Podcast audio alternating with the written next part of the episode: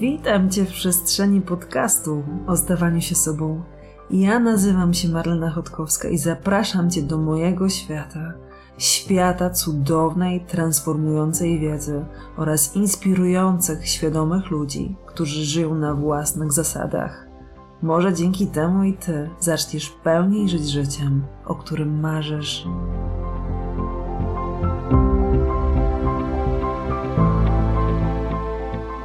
Marta Franceska Grus. Fascynatka i pasjonatka opieki okołoporodowej. Dula i psycholożka. Pracująca głównie z rodzicami. Często asystująca podczas ciąży, ale również pomagająca na etapach jej planowania. Osadzona w rodzicielstwie bliskości. Jak sama o sobie mówi, bliskość, relacja, empatia, zrozumienie, szacunek, regulacja, wsparcie, obecność i towarzyszenie to słowa i wartości, które mnie inspirują. Pomagają zarówno w pracy, jak i w życiu rodzinnym. Inicjatorka działań i koordynatorka Gminnej Szkoły Rodzenia w Wyszkowie. Prawnuczka akuszerki, dula z pokolenia na pokolenie, rozwijająca się m.in. w Akademii Wsparcia Okołoporodowego. Ostatnio również ukończyłaś kurs hipnoterapii, ojejku, nie hipnoterapii, bo to z mojej branży, hipnoporodu. Tak, tak, tak. Jestem instruktorką hipnoporodu w tym momencie. Tak, i jesteś, jest, jesteś jeszcze twórczynią inicjatywy Mamy Spokój. Uwielbiam tą nazwę, ona bardzo e, wielowymiarowo mówi o tym, czym się zajmujesz. Witam cię serdecznie. Cieszę się, że zgodziłaś się na rozmowę dzisiaj. Cześć, też mi bardzo miło, bardzo się ekscytuję i bez zastanowienia się zgodziłam, także bardzo mi miło tutaj być z Tobą dzisiaj. Martę znam i obserwuję od lat i jesteś taką osobą, która zajmuje się tak wieloma rzeczami i w tak wielu sytuacjach, branżach, obszarach może inspirować i zarażać kreatywnością innych, że to jest dla mnie nie do pojęcia wręcz, bo nie, nie, tylko zajmujesz się psychologią, nie tylko opieką kołoporodową, chustowaniem, dulowaniem, to jeszcze teatrem, e, śpiewem. Niesamowite. Ale zaczniemy od twojej przodkini, Julianny, czyli twojej prababci, bo ona była Opowiedz trochę więcej na ten temat. Ja zawsze wiedziałam, że moja babcia była akuszerką. Zresztą w domu trochę się śmiejemy, że ona była arkuszerką, bo tak miała wpisane w jakiś e, dokument, w jakiś, jakąś taką książeczkę zawodową, czy coś takiego kiedyś było, z błędem napisany po prostu ten zawód. Może ktoś, kto wpisywał, nie wiedział, kim jest po prostu akuszerka. Ona była położną, przyjęła e, takie wyższe wykształcenie na studiach w szpitalu na Karowej tam było wtedy studia. Ona odebrała swój dyplom w 1927 roku, także tak naprawdę no około 100 lat temu. W jakich latach? To było. Nie wiem, kiedy zaczęła te studia, bo nie wiem, ile one trwały. To jest e, jeszcze do rozgryzienia i sprawdzenia gdzieś tam w jakichś mhm. dokumentach. Więc ja to zawsze wiedziałam. Mm, zresztą udane mi było się z nią spotkać kilka razy. Mm, jeszcze jak żyła. Natomiast ja to miałam gdzieś zakopane w, w podświadomości. Jak zostałam mamą, jak zaczęłam się fascynować e, porodami, macierzyństwem, ciążą, całym tym czasem okołoporodowym i wiedziałam już nawet, że chcę trochę tam zawodowo podziałać, to nie miałam w ogóle tego e, w głowie, że och, będę kolejnym pokoleniem w rodzinie, kolejną osobą, która się tym zajmie.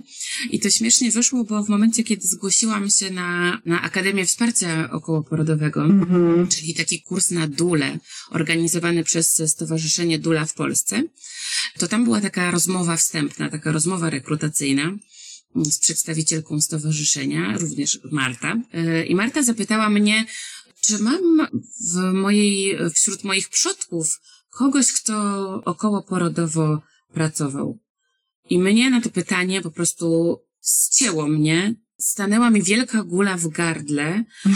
Zaczęły mi lecieć łzy, bo jakoś po prostu przyszło to do mnie, że to jest jakaś w ogóle duża informacja. Idzie do mnie od mojej prababci i takie, takie upewnienie mnie, że tak, idź w tę stronę. I wtedy sobie przypomniałam, że rzeczywiście moja prababcia była, działała i tutaj lokalnie właśnie tu w Wyszkowie, w okolicach była położną, która przyjmowała porody domowe. Tak, ona chodziła od domu do domu. Zresztą dwie, dwie córki mojej babci przyjęła na swoje mhm. ręce. Także poczułam wtedy tę magię. Żeby było jeszcze tak bardziej synchronicznie, to tak jak powiedziałam, ona przyjęła to wykształcenie właśnie na Karowej w szpitalu, a pierwszy poród, w którym towarzyszyłam zawodowo, to było przyjęcie porodu w szpitalu na Karowej. O wow. I tak historia I- e, kręci kółko. Mhm. Zatacza. Dokładnie, dokładnie. Także, także niesamowite tutaj takie połączenie Mhm. właśnie z moją Julią, czy też Julianną. Mhm. Mm, Ja też jeszcze jak e, byłam praktykującą chrześcijanką, to w trakcie, e, gdy przygotowywałam się do bierzmowania, przyjęłam imię Julianna, e, bo dwie moje prababcie miały tak na imię. Także też tutaj to tak jakoś mocno już było obecne. Mam wrażenie, że bardzo czerpiesz takiej skrzyni ro- rodowej, posagowej. Być może nie tylko z, jeżeli chodzi o zawód, który wykonujesz, ale być może jeszcze o inne cechy, które poruszymy chwilkę później. Nie chciałabym teraz się za bardzo w to zagłębiać, ale będziemy dotykać tematu między innymi perfekcjonizmu, e, Mhm. kości i kobiecości, więc tutaj będzie się jeszcze działo w tym obszarze. Zakręcając w kierunku duli, czym dla ciebie jest rola duli współcześnie? Dula to jest wsparcie okołoporodowe, natomiast to jest bardzo ważne, żeby wiedzieć, że to jest wsparcie niemedyczne. Dla mnie bycie dulą to jest towarzyszenie tak naprawdę i w tym wszystkim, co trudne, i w tych wszystkich wątpliwościach, które w tym okresie się pojawiają, trudnych emocjach, których się głośno nie mówi, tak, społecznie w naszej kulturze. To jest trochę taka osoba, taka kobieta, bo w Polsce chyba nie ma mężczyzny, dula, to jest ktoś, kto po prostu, mam wrażenie, idzie z tobą w tę podróż, tak? I to jest osoba, która jest na tyle, na ile kobieta w czasie okołoporodowym potrzebuje, która może pomóc znaleźć ci odpowiedzi, która pomoże znaleźć ci drogę, w jaki sposób chciałabyś urodzić, w jakim otoczeniu chciałabyś urodzić, z kim chciałabyś urodzić. Daje ci taką aktualną wiedzę albo po prostu podsuwa, gdzie możesz do niej dotrzeć. Pokazuje ci opcje, możliwości i dzięki nim kobieta może po prostu gdzieś odnaleźć na tej drodze siebie. Znaleźć w sobie, no właśnie to takie swoje wyobrażenie, to czego chce, to czego chciałaby dla siebie. W ciąży, w porodzie, ale i, i po porodzie, już w połogu i w ogóle w macierzyństwie. Tak właśnie widzisz swoją rolę, ta osoba, która właśnie jest wsparciem, daje obecność, pomaga się jakoś sklarować na poziomie wewnętrznym, w którą stronę pójść e, w tym czasie ciąży. Tak, jako właśnie taką towarzyszkę. Też jako takie wsparcie, jakby stricte wsparcie fizyczne i psychiczne w momencie, kiedy jest trudno i takie rękami, że tak powiem, w jakimś masażu, w takiej uldze, czasami w powiedzeniu, że to jest okej, żeby się zastanawiać, że to jest tak naprawdę dobry znak, że myślisz albo że się boisz, bo to tylko znaczy, że to jest ważne dla ciebie jako przyszłej mamy, dla ciebie jako dziewczyny, e, która po prostu jest w ciąży. Ktoś, kto po prostu przejmuje te kobiety, takie jakie są, z czym są, niezależnie od tego, czy to jest radość, ekscytacja i, i wielka miłość e, w tym macierzyństwie przyszłym, czy już obecnym, czy to jest właśnie raczej trudna historia, w której mogę z nią być. Zasłuchałam się ciebie. Zasłuchałam się. Jak wygląda twoje wspomnienie pierwszego porodu, przy którym e, byłaś? Wiesz co, pierwszy poród, przy którym byłam, to był mój poród. Okej, Em. czyli w pierwszej kolejności miałaś osobiste doświadczenia, a później przyszło doświadczenia z innymi kobietami.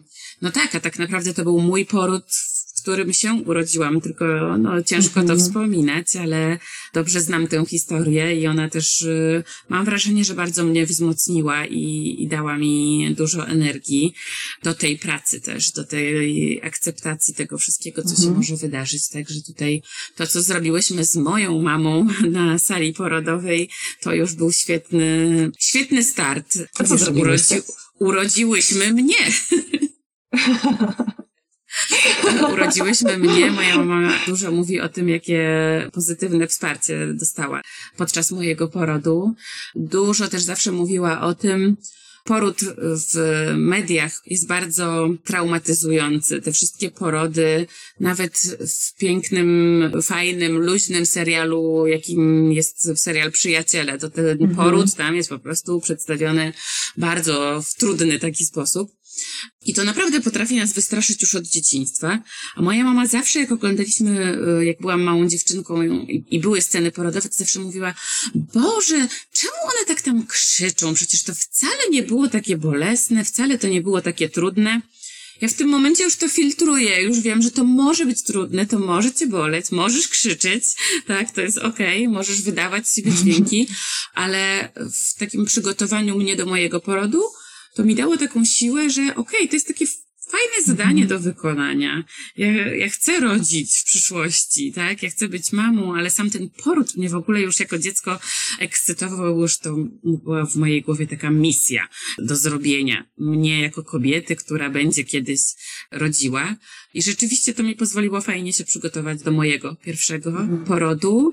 A mój pierwszy poród zapoczątkował w ogóle we mnie, jak zaczęło kiełkować w mojej głowie, to, że ja chcę, po pierwsze, że to jest magia mhm. i że to jest coś, o czym ja chcę czytać i milion już książek, y, w, w cudzysłowie oczywiście przerobiłam i cały czas kupuję praktycznie tylko książki okołoporodowe, ale dwa, że po prostu z czasem zaczęłam chcieć być w tych porodach z innymi, czy przed przygotowaniu, czy tak jak pracuję w szpitalu na oddziale ginekologiczno-położniczym, tuż przed, tuż po, po prostu w tym, e, w tym czasie jestem i towarzyszę. No to, to było gdzieś taki bardzo przełomowy moment w moim życiu. Tak, ja w ogóle, ja osobiście nie mam dzieci, ale jak myślę sobie w ogóle o macierzyństwie, to jakoś we mnie, na poziomie wewnętrznym, właśnie ten moment porodu wydaje się wbrew pozorom najbardziej atrakcyjny, choć może to jest zbyt popularne podejście. Mam jakieś wewnętrzne przekonanie, że po pierwsze, że to jest cud, ucieleśnienie jakby największego aktu kreacji, jaki tylko może się zadziać w, współcześnie na naszej planecie. I sam mo moment jakby tej manifestacji, mm -hmm. czyli mm, Dzień Narodzin Dziecka, to w jakiś sposób jest też dniem narodzin kobiecości, dniem narodzin jakiejś takiej wewnętrznej mocy, nie? Przekroczenia tego zwłok. Jawi mi się to niesamowicie mm -hmm. magicznie. Może to jest moje wyobrażenie tylko, ale jak sobie e, myślę, to, to właśnie ten element porodu, taki naturalny, bardzo świadomy, połączony ze sobą sposób, wydaje mi się takim katalizatorem zmiany, który może naprawdę przynieść niesamowite zmiany w ogóle w postrzeganiu siebie, świata, ludzi, wszystkiego wokół, wokół nas. Tak, ja często w ogóle powtarzam trochę w innych słowach to, co ty przed chwilą powiedziałaś. Ty powiedziałaś o narodzinach kobiecości.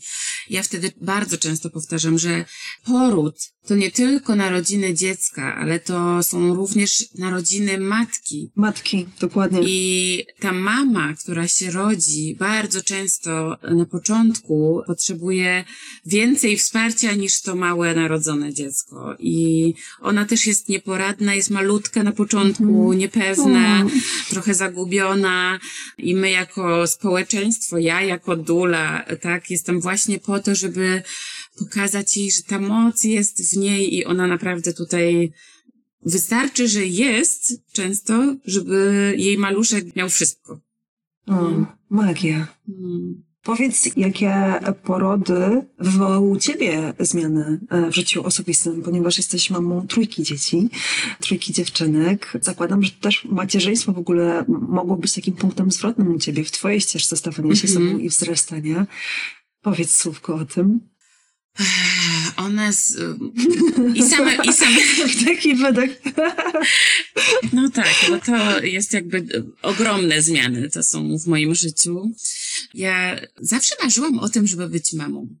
I gdzieś od dziecka miałam takie przekonanie, że ja tą mamą będę w takim młodym wieku. Ja miałam takie wyobrażenie, że ciągu, w czasie studiów na pewno już będę mamą po raz pierwszy, że będę równocześnie mamą, będę studiować i taką miałam wizję. Śmieję się, że pewnie by tak było, ale nie miałam godnego materiału na ojca, więc to się wszystko trochę przesunęło w czasie. Ale pamiętam też, jak w gimnazjum mój przyjaciel powiedział mi, on w ogóle pisał wtedy jakieś, jakąś powieść, coś tam sobie pisał, ja tego nigdy nie przeczytałam, ale właśnie, że w jego powieści, w jego tej dziele literackim, tam będzie taka Marta i dla niego Marta to jest po prostu matka. jemu to się kojarzy z takim archetypem macierzyństwa. I to też mnie w ogóle bardzo połechtało jakoś, jak on mi to powiedział. A w sumie w gimnazjum to wiesz, część dziewczyn by powiedziała, weź, oszalałeś, nie chcę. Co ty mi tutaj, co ty mnie wrabiasz w ogóle, nie? Więc Ja bym tak zareagowała. Ja bym tak zareagowała. O nie. to było tak spójne ze mną, tak. Ale dla ciebie to było ważne. na moje Mhm. życie, że ja byłam tym zachwycona. I, I rzeczywiście ta matka we mnie była już bardzo wcześnie. Jest w ogóle w, nie wiem dokładnie w jakim plemieniu, takim rdzennym, mówiło się, że matką stajesz się w momencie, kiedy pojawia się w tobie gotowość na zostanie mamą, a nie w momencie, kiedy rodzisz dziecko. Więc u mnie to naprawdę było bardzo, bardzo wcześnie. Natomiast jeżeli chodzi o zmiany już stricte w takim, które zadziały się we mnie dzięki mojemu macierzyństwu, dzięki mojej pierwszej i drugiej ciąży, pierwsza ciąża to było takie zakochanie się w tym, co, do czego w ogóle zdolne jest ciało kobiety. Jaka jest w nas ogromna moc. Jak nasze ciało w czasie ciąży robi no, magiczne rzeczy, tak? Wytwarza, wiesz, rzęsy, wątrobę, żyły. Każdą, każdy atom ciała dziecka jest stworzony z ciała mamy. Oczywiście nie tylko, nie, no bo musi dojść najpierw do zapłodnienia, ale jakby cały proces wzrastania i kreowania się tego małego człowieka jest, zadziewa się w nas. Jak ja byłam w tej ciąży, to po prostu czytałam wszystko, zachwycałam się. Było to dla mnie totalna magia. Zyskałam takie dla siebie też zrozumienie, że ja muszę odpoczywać, bo ja tutaj robię bardzo ważne rzeczy. E, bardzo dużo wiedzy wtedy takiej pochłonęłam. I bardzo to był etap, w którym zaakceptowałam w sobie kobiecość, moje ciało. To jeszcze się pogłębiło po porodzie i w ogóle w macierzyństwie, w kontakcie, w relacji takiej cielesnej e, z moją pierwszą córką. Czytanie o karmieniu piersią, jaka to jest magia, jak my, nasze ciało potrafi wyprodukować pokarm odpowiedni na rano, na popołudnie, na wieczór, inny jest w nocy, inny jest w ciągu pierwszych kilku dni. Za tydzień, za dwa to się wszystko po prostu zmienia i, a po trzech latach, jeżeli ktoś karmi e, swojego trzylatka, to też nadal to jest po prostu magiczny, bardzo wartościowy pokarm. Jak ja o tym czytałam, to po prostu do tej pory, jak o tym komuś mówię, to mam ciary i, i czuję, że, że jestem po prostu czarodziejką jako kobieta. Ale to wiesz co, wybija bardzo mocno magia pewnego rodzaju i pasja i właśnie ta fascynacja, jakby to jest takie żywe w tobie, to jest tak spójne z tobą. A, dziękuję bardzo. I jakby to pierwsze macierzyństwo, ta moja mama pierwszego dziecka, która jest we mnie, to była świetna, zaradna dziewczyna. Ja byłam bardzo długo, znaczy, nie wiem, to się chyba, chyba harcerzem, harcerką jest się przez całe życie, więc to była taka kwintesencja mamy harcerki. Dzielnej, która zawsze sobie daje radę ze wszystkim, może pojechać na biwak z niemowlęciem, może pojechać, jakby nie ma w ogóle żadnych granic. Ja sobie zawsze dam radę, przecież to jest moje dziecko, odczytuję jej potrzeby. Była dzieckiem takim dosyć wrażliwym, tak jak ja jestem, byłam wrażliwą jej mamą, więc u nas sposobem na poradzenie sobie z, z tymi rzeczami była na przykład chusta. Nauczyłam się chustować. Ba, za kilka miesięcy zaczęłam uczyć inne mamy, jak chustować, bo przecież to taka korzyść, taka światłość z tego płynie, że ja muszę się tą światłością dzielić. No po prostu na każdy problem byłam w stanie zaradzić, poradzić sobie z sukcesem. Taką byłam wkurzającą mamą. Nie było pewnie ze mną łatwo innym osobom naokoło. I w momencie, kiedy moja starsza córka miała tam około dwa lata, to stwierdziliśmy, że to jest czas, że chcemy taki cudowny człowiek nam wyszedł, takiego pięknego człowieka stworzyliśmy, mhm. że czas po prostu nie ma co marnować tego materiału genetycznego, idziemy dalej i pomnażamy to po prostu e, jeszcze bardziej siebie, nasze połączenie. No i nas życie troszeczkę zaskoczyło, dlatego że bardzo szybko się nam udało zejść w drugą ciążę. Żeby było śmiesznie, moja córka starsza dostała na Boże Narodzenie taki zestaw małego lekarza, No i badając mnie już w ciąży, stwierdziła, że bije serduszko, a że nawet biją dwa serduszka. O kurde. Połączenie. Ja się na nią wtedy spojrzałam i mówię, e, koniec badania. Pani doktor, proszę sobie iść do innego pokoju. Ja nie przyjmuję takich wiadomości. A dopiero za miesiąc, e, czy tam za dwa tygodnie miałam wizytę kolejną u lekarza. No i tak długo trwało USG i po pytaniu, po zapytaniu się pana doktora, e, e, przepraszam, bo tak mi się przypomniało, jakby dzisiaj to już wiedziałby pan, że to będą bliźnięta. No i on tak, proszę mi nie przeszkadzać, bo ja tutaj muszę jeszcze coś patrzę sobie, patrzę. No i się okazało, że rzeczywiście jest to Mhm. ciąża bliźniacza. I przyszły na świat dwie moje kolejne wspaniałe córeczki. Ogień i woda. Nie wiem, jak one tam współistniały w moim ciele. Uzupełniały się, uzupełniały się Uzupełniały pewno. się, tak. Nie było ani pożaru, ani powodzi dzięki temu. No i to był taki moment, to macierzyństwo, już trójki dzieci. Przeskok był szybki. Ja się śmieję, że nigdy nie byłam mamą dwójki dzieci, więc w sumie nie wiem, jak to jest. Mhm. No tutaj nie było już tak perfekcyjnie. Tutaj, mimo tego, że miałam dużo e, super narzędzi, bo i już byłam doradczynią chustową, nosiłam je w chustach, w nosidłach. Byłam instruktorką już masażu Chantala, więc masowałam je codziennie dwie córki. To wszystko jakby dawało korzyści, trochę nas jako rodzinę regulowało, ale kurde, mimo wszystko tych zasobów brakowało. Mimo wszystko ten mój dzbanuszek z zasobami cały czas tam było tylko na dnie, ledwo co pełnione. I to był przełom w moim życiu. Ja wtedy miałam drugi w życiu taki duży epizod e, depresyjny, po prostu z racji niedawania sobie rady z rzeczywistością. Mhm. A bardzo długo też po prostu chciałam być tą mamą, jaką byłam dla pierwszej córki. Ja bardzo ch- chciałam dać sobie z tym radę sama, bo ja od dziecka bardzo zawierzałam naturze. I w tej drugiej ciąży mylnie trochę podeszłam do konstruktu w ogóle takiej ciąży bliźniaczej i bycia mamą dwójki niemowląt, noworodków naraz, że przecież skoro jest to możliwe, biologicznie, tak naturalnie, że ja mam w swoim ciele, tworzę, kreuję dwójkę nowych ludzi i później tą dwójkę nowych ludzi urodzę. I no to znaczy, że ja sobie dam radę, że natura by inaczej tego nie wymyśliła. Nie wyrasły mi druga, druga para rąk, a szkoda. Nie dostałam innego wyposażenia jakby w ciele, żeby się tymi córkami zająć.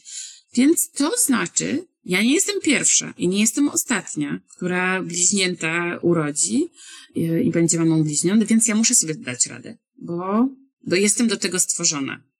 Nie wzięłam pod uwagę wtedy, już teraz to Mhm. wiem, że człowiek jest e, gatunkiem stadnym. I mimo, że ja dostawałam bardzo dużo wsparcia e, bez e, mojego męża, bez naszych rodziców, dziadków naszych dzieci, no to nie byłoby możliwe. Ja bym po prostu nie przeżyła pewnie tego czasu, tego pierwszego roku życiu, tych pierwszych dwóch i pół. Ja mówię, że to są najtrudniejsze. To był najtrudniejszy czas. Ale to mimo wszystko było bardzo, bardzo trudne, bo ja nie potrafiłam przyjmować też tego wsparcia. Nie potrafiłam dać sobie pozwolenia na to, że, że to jest okej, że to jest natura, że ja, do mnie przychodzą ludzie i ze mną razem wychowują moje dzieci. Mhm. No bo przy jednym dziecku mówi się, że potrzebna jest cała wioska, żeby wychować dziecko, tak? A, a nie jedna mama czy jedni rodzice, bo to jest niemożliwe wtedy, to są zbyt duże zasoby. Więc to drugie macierzyństwo nauczyło mnie przyjmowania, to na pewno. Nauczyło mnie takiej trochę pokory wobec tego, że ktoś może sobie nie dawać rady. I pokory, że tym kimś, kto nie daje sobie rady, również mogę być ja. We wspólnocie. O, Mhm. to aż mam deszcze teraz, e, bo z tym mam nadal często trochę na bakier. Czasami jeszcze o tym zapominam, już nie w kwestii wychowywania dzieci i bycia rodzicem, mamą, ale w różnych innych kwestiach gdzieś mam, że muszę, muszę ja tutaj dawać radę. I to jest piękne tak naprawdę z perspektywy czasu, co się zadziało, cały ten proces, dlatego że on mi teraz, to był prezent, dzięki któremu ja mogę przyjmować kobiety, które pojawiają się zawodowo i prywatnie w moim życiu. Ja mogę je przyjmować z tym, z czym one naprawdę są. Takie, jakie one naprawdę są. Ich decyzje, ich wybory, to jakie ja je spotykam, to nie jest wszystko, za nimi stoją bardzo rozległe historie i ja nawet ich nie znając jestem w stanie mm, je przyjąć. To jest już duża świadomość i taka świadoma kompetencja podyktowane pewnie Twoim doświadczeniem osobistym, ale też zawodowym wykształceniem, nie? To jest, tak samo z psychologą, jesteś tutaj psycholożką, więc może pamiętasz czas na studiach. W pierwszym roku psychologii jest takie wrażenie, że już się no, wie wszystko i się wszystkim pomoże i w ogóle pff, cały świat stoi otworem, ale to jest takie infantylne, nie? Po prostu jeszcze nie wiemy, ile nie wiemy. Tak, takie rato... Ja to y, zawsze mam w głowie, od razu mi się pojawia hasło ratowanie świata. Tak. Tak, tak, tak. Że bardzo dużo osób, które zajmują się psychologią, ale też położnictwem, tak samo jak i ty, to są takie osoby, które mają dużą misyjność w sobie. O tej misyjności też, też pomówimy. Ale to, do czego zmierzam, to to, że dopiero z doświadczeniem, z wiedzą taką merytoryczną, ale też z latami przychodzi taka bardzo świadoma kompetencja i dopiero wtedy faktycznie jesteśmy odpowiednimi specjalistami na odpowiednim miejscu, kiedy już mamy w sobie tą przestrzeń, żeby pomieścić każdy scenariusz w obszarze, którym się zajmujemy. I jak cię słyszę, to jestem pewna, że ty jesteś w takim miejscu w tym momencie i tam już, no, już nie ma złotych rad, już jakby to jest zupełnie z innego miejsca, nie? Tak. Tam jest, właśnie chciałam powiedzieć, że tam jest wtedy zamiast tych złotych rad i sposobów, co tutaj możemy zrobić, pojawia się ciekawość i takie po prostu właśnie przyjęcie tych osób, tych wszystkich sytuacji, tego wszystkiego, co tam jest e, tak. w tle za nami i za innymi. Ale też ogromna empatia, zrozumienie, o tak, to, to jest bardzo ważne. Wróćmy do Twojej depresji, bo mam takie głębokie mm. przekonanie, że my jako ludzie za mało mówimy autentycznie o tym, co było trudne na naszej ścieżce i o tym, w jaki sposób sobie z tą ścieżką poradziliśmy. I to daje taką iluzję, że wszystkim jest tak fajnie, wszystkim jest tak łatwo, a tylko mi w tym życiu jest tak pod górkę, co absolutnie nie jest prawdą. Wiem to z własnego doświadczenia pracy terapeutycznej. Jak u Ciebie wyglądała w ogóle depresja po urodzeniu bliźniaczek? Wiesz co, to znaczy u mnie, y, i o tym zresztą też zawsze mówię na szkole rodzenia, na zajęciach, jak mamy takie psychologiczne aspekty kołoporodowe. Generalnie mm, głównymi dwoma powodami depresji takiej poporodowej, takiej, y, takiej macierzyńskiej, można by powiedzieć, albo można nawet powiedzieć, że rodzicielskiej, bo to nie dotyczy tylko kobiet, są dwie, dwie przyczyny. To jest przemęczenie i to jest izolacja. Bo bycie z mm, niemowlętami tak naprawdę to nie jest bycie z osobami, które nas regulują. To, to jest jednostronna relacja na samym początku. To my dajemy tą regulację, to my dajemy spokój, to my zaspokajamy potrzeby, Oczywiście ta strzałka jest też w drugą stronę, ale to nie mhm. jest ktoś, kto ma się nami opiekować, tak? To my jako rodzice dajemy i jesteśmy odpowiedzialni za tą relację. Początki były po prostu takie, że ja byłam bardzo zmęczona, że byłam bardzo samotna. Pamiętam, mam w głowie taką sytuację, jak mój tata zajrzał do nas, ja byłam z, właśnie z dwiema młodymi, jak to mówimy o nich teraz, bo przecież już nie są małe. Zajrzał do mnie mój tata, żeby przynieść mi zupę, czy tam jakiś tam obiad, tak, przynieść mi wsparcie takie fizyczne, materialne i pomóc mi w opiece nad dziewczynkami, a one wtedy spały. I mój tata dał mi tą zupę i mówi, o, to jak one śpią, no to ja lecę, to ci nie przeszkadzam, odpoczywaj.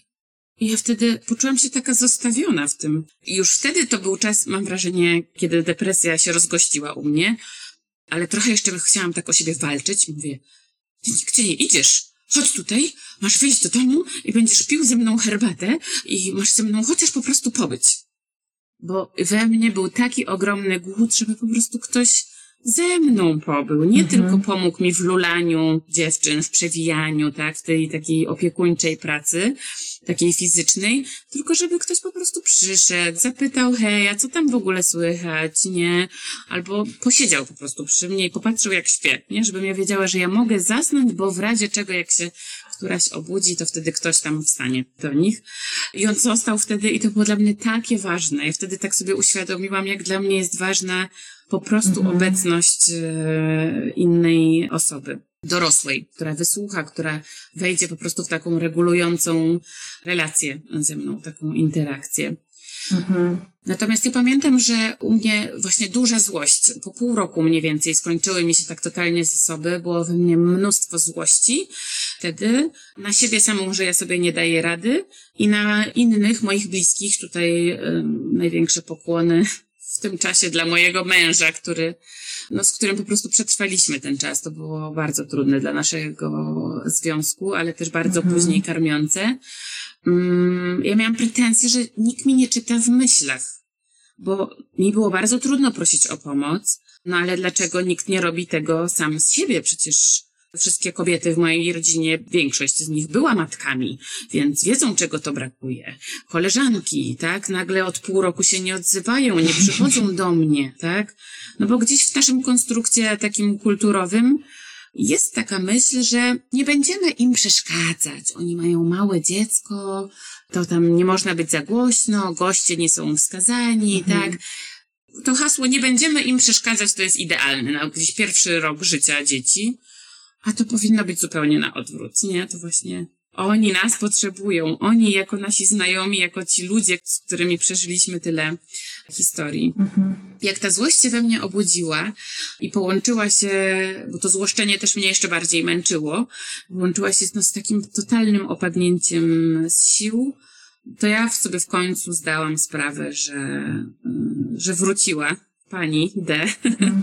Też ją mogłam rozpoznać dzięki temu, że miałam ze sobą na studiach epizod depresyjny, mm. taki dosyć, dosyć dotkliwy, tylko że wtedy ja mogłam sobie, mm. w, byłam wtedy w stanie przyjąć opiekę. Ja wróciłam po półroczu, po jednym semestrze studiów do domu rodzinnego, przyjęłam, byłam chorym po prostu dzieckiem i chorą kobietą, która przyjmowała opiekę rodziców, opiekę mojego chłopaka. Oni po prostu, ja byłam w kokon zawinięta, leżałam, płakałam, a oni byli i czekali mhm. i się mną opiekowali. Mhm. To było niemożliwe w momencie, kiedy byłam rodzicem. Tak, zupełnie w innej roli. Do czego innego postawiona, do czego innego zobowiązana. Tak, ja marzyłam o tym, żeby pójść do rodziców i się położyć. I czasami tak było, czy czasami bardzo często tak było, że ja po prostu brałam ten tobuł moje dzieci, zarzucałam na plecy, szłam do domu rodzinnego i tam mogłam pooddychać. E, tam, czy u moich drugich rodziców, tych wybranych przeze mnie, czyli teściów. I tam po prostu mogłam chociaż chwilę pooddychać no ale zawsze musiałam stamtąd wrócić e, do siebie, mm, do domu. Ale już... I się zmierzyć z rzeczywistością. Tak, dokładnie. Mhm. Ale mimo wszystko ja pamiętam, że ja wtedy nie sięgnęłam po wsparcie specjalistyczne. Gdzieś ja nie umiałam znaleźć osoby, nie umiałam zaufać nikomu, nie miałam też takiej możliwości, żeby gdzieś, przynajmniej taki miałam pomysł, że nie mam możliwości przecież, żeby raz na tydzień iść na terapię, czy, czy iść po leki tak, żeby się wesprzeć farmakologią, no bo przecież karmię, więc mhm. absolutnie nie będę chciała z tego korzystać. Teraz już mam też zupełnie inne podejście i jakbym mogła cofnąć czas, to na pewno w tym szóstym miesiącu po porodzie sięgnęłabym i po jedno, i po drugie. No i tak naprawdę to po jakichś dwóch latach, jak moje córki miały dwa czy trzy lata, to wtedy gdzieś to zamiotłam, zaczęłam więcej przyjmować, zaczęłam więcej rozmawiać, trochę zaczęłam jeździć na szkolenia różne i warsztaty psychologiczne. Wtedy bardzo dużo dała mi, dały mi warsztaty i szkolenia. Takie, jeździłam tam jako psycholog, żeby podnosić swoje kwalifikacje, ale czerpałam dla siebie. Pierwsze spotkanie moje z Agnieszką Stein, e, psycholożką, właśnie e, działającą w rodzicielstwie bliskości to była bardzo duża przemiana. Ona mnie bardzo nauczyła, mnie jako mamę, a dopiero chyba w drugiej kolejności mnie jako psycholożkę, jako tą, która daje wsparcie innym. Więc to była takie krótkoterminowa terapia. ja z, tej, z jej książek, z jej spotkań z nią sobie mhm. bardzo dużo czerpałam, a dopiero jak moje córki miały 2-3 lata, to ty się pojawiłaś e, mhm. w moim życiu bo gdzieś po prostu też wróciło do mnie. Y, pojawiło się więcej luzu, dziewczyny poszły do przedszkola, miałam więcej czasu na oddech, więc wróciło też to, co trudne i musiało zostać y, doopowiedziane, do takie, takie przeżyte, oczyszczone. Wiesz co, z tego co mówisz, tak trochę brzmi jakbyś tak organicznie, trochę z biegiem życia powoli wychodziła z depresji, nie? Bo wydarzyło się coś, co spowodowało właśnie poczucie osamotnienia, przeciążenia i izolacji, powróciło gorsze samopoczucie i tak właściwie przetrwałaś to i pojawił się nowy etap rozwoju, pewnie u twoich dzieci trochę więcej przestrzeni na to, żeby zainwestować w siebie, w swój rozwój. Zawsze inwestowanie w swój rozwój jest czymś innym niż leczenie się z depresji, nie? No bo jako psycholog też wiem, że na każde szkolenie, na które jeżdżę, to oczywiście muszę odrobić swoją pracę domową i spojrzeć na swoje życie w kontekście nowych treści, które przyjmuję. Jednocześnie zyskuję narzędzie do pracy z ludźmi, ale ten aspekt osobisty jest niezbędny tak naprawdę. Mhm. Pierwsze to zintegrować, podawać dalej, ale pod kątem osobistego rozwoju niesie to niesamowitą ulgę, więc dokładnie rozumiem to, co mówisz, że te szkolenia były takim elementem i oddechu, trochę autorefleksji, czasu dla siebie, ale podane w taki sposób, który być, być może wtedy byłaś w stanie zaakceptować, nie? Czyli nie taki, że ja idę tutaj jako ta osoba, która potrzebuje pomocy, nie, tylko jako specjalista, który po prostu się rozwija i jednocześnie coś bierze z tego, z tego dla siebie. I znowu minął jakiś czas, i dopiero się pojawiła przestrzeń de facto, być może też się wzmocniłaś dzięki temu. Mhm. Móc świadomie powiedzieć, ok, teraz ja, teraz potrzebuję tego, teraz potrzebuję spotkań, teraz potrzebuję zajrzeć głębiej z kimś. Tak, dokładnie. Też e, wracając do tych szkoleń, to wiesz, dla mnie jako mamy, uzasadnione i usprawiedliwione w mojej głowie było wyjazd na szkolenie i zostawienie moich dzieci, no bo jadę tak. podnosić moje kompetencje, nie? Mhm. A wyjście z domu tylko i wyłącznie, żeby zadbać o siebie. Oj, co za zbrodnia. No proszę cię.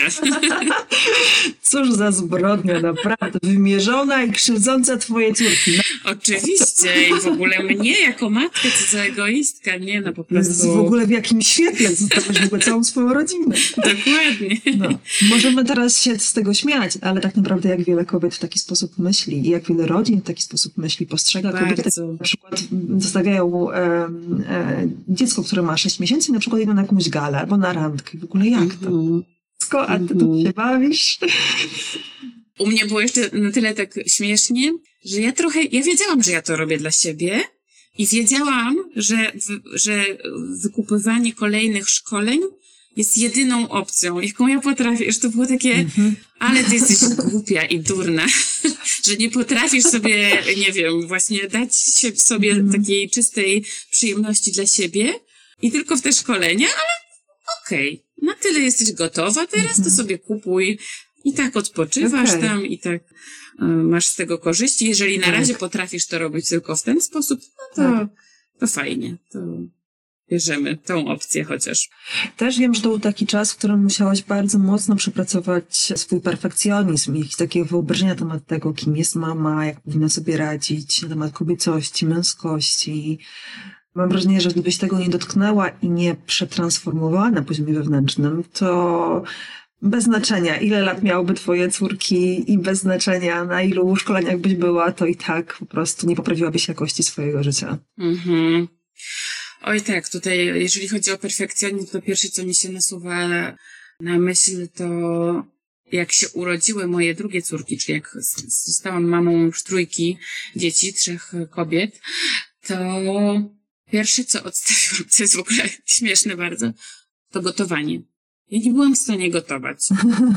Jedne córki były tylko na piersi, starsza miała pełnowartościowe posiłki w przedszkolu, więc jakoś to było pierwsze, co ze mnie zeszło i na początku było mi z tym trudno, no bo ja bardzo dbałam o taką dobrą dietę. Moja starsza córka nie jadła kompletnie żadnych słodyczy do tam trzeciego roku życia. To było bardzo duże wyzwanie i długo z tym tak, jak to w ogóle sobie w głowie poukładać. No a siłą rzeczy, ze względu na to, że energetycznie nie byłam w stanie wytrzymać e, tej ilości rzeczy do zrobienia, nie dało się żyć w porządku. Po prostu bałagan nas zasypywał z każdej strony. Nawet nie tylko bałagan, w sensie, że coś było nieuporządkowane, ale po prostu często było brudno w naszym domu, bo nie dawaliśmy rady po prostu czasowo, żeby to wszystko ogarniać i no to było bardzo trudne Mhm. w moim życiu. Okej, czyli jest taka też nauka um, uwolnienia się od perfekcjonizmu, to jest też nauka odpuszczania przede wszystkim. Tak. I to odpuszczenie już w tym momencie, czy nadal to bywa dla mnie trudne, cały czas też pod kątem na przykład sprzątania, bo ja lubię jak mam porządek, ale on się jakoś nie chce trzymać w moim domu, ale, ale w ogóle praca z tym, uświadamianie sobie tego, że no, nie jesteśmy robotami i że musimy odpoczywać, no to jest bardzo duża wartość. Tutaj bardzo dużo zawdzięczam mojemu e, mężowi, który uczy mnie odpoczywać, e, dzięki któremu potrafię usiąść w tym syfie, za przeproszeniem, Mhm. zrobić sobie kawę, usiąść sobie w tym syfie i wypić tą kawę, patrząc się, patrząc na Cent na 180. o, a tutaj jak pięknie się zabrudziło to, a tutaj jak to. Oddychaj i pij sobie. e, także ten, no, ten perfekcjonizm nam bardzo dużo złego robi. Tym bardziej, że on jest bardzo przyklejony w Polsce do mamy, do matki, Mhm. tak? Mniej niż do ojca. Mniej niż do ojca. Tak, u nas matka, matka Polka, matka wszechogarniająca. Przy czym ja często słyszę, że o, bo za naszych czasów, bo my to miałyśmy trudniej, bo nie miałyśmy pralki, bo nie miałyśmy tego, tamtego, różnych sprzętów. Wtedy było trudno, teraz też jest trudno. Tylko, że tych sfer, w których kobieta ma presję, matka, w których ma presję, jest w tym momencie dużo więcej. Bo ty jesteś za późno matką, bo ty jesteś za wcześnie matką. Ty wracasz do pracy? Zwariowałeś? Zostawisz takie małe dziecko? A ty chcesz siedzieć w domu? No bo jak to? Przecież to już czas. Zadbaj o siebie, idź do pracy trochę, pooddychaj, y, nie? Puszczasz do żłobka źle, zostawiasz z babcią źle. Zresztą babcia nie zawsze musi chcieć. I tak źle, i tak? To nie jest niedobrze. obowiązek. E, Nie rozwijasz się, za dużo o siebie dbasz. Jakby tutaj jest zawsze coś e, nie tak i zawsze się w naszej przestrzeni znajdzie ktoś. Mhm. Karmisz To piersią, prawda. karmisz butelką, no, tak, tyle karmisz piersią, trzy lata, no co ty, przecież to już musisz odstawić, nie?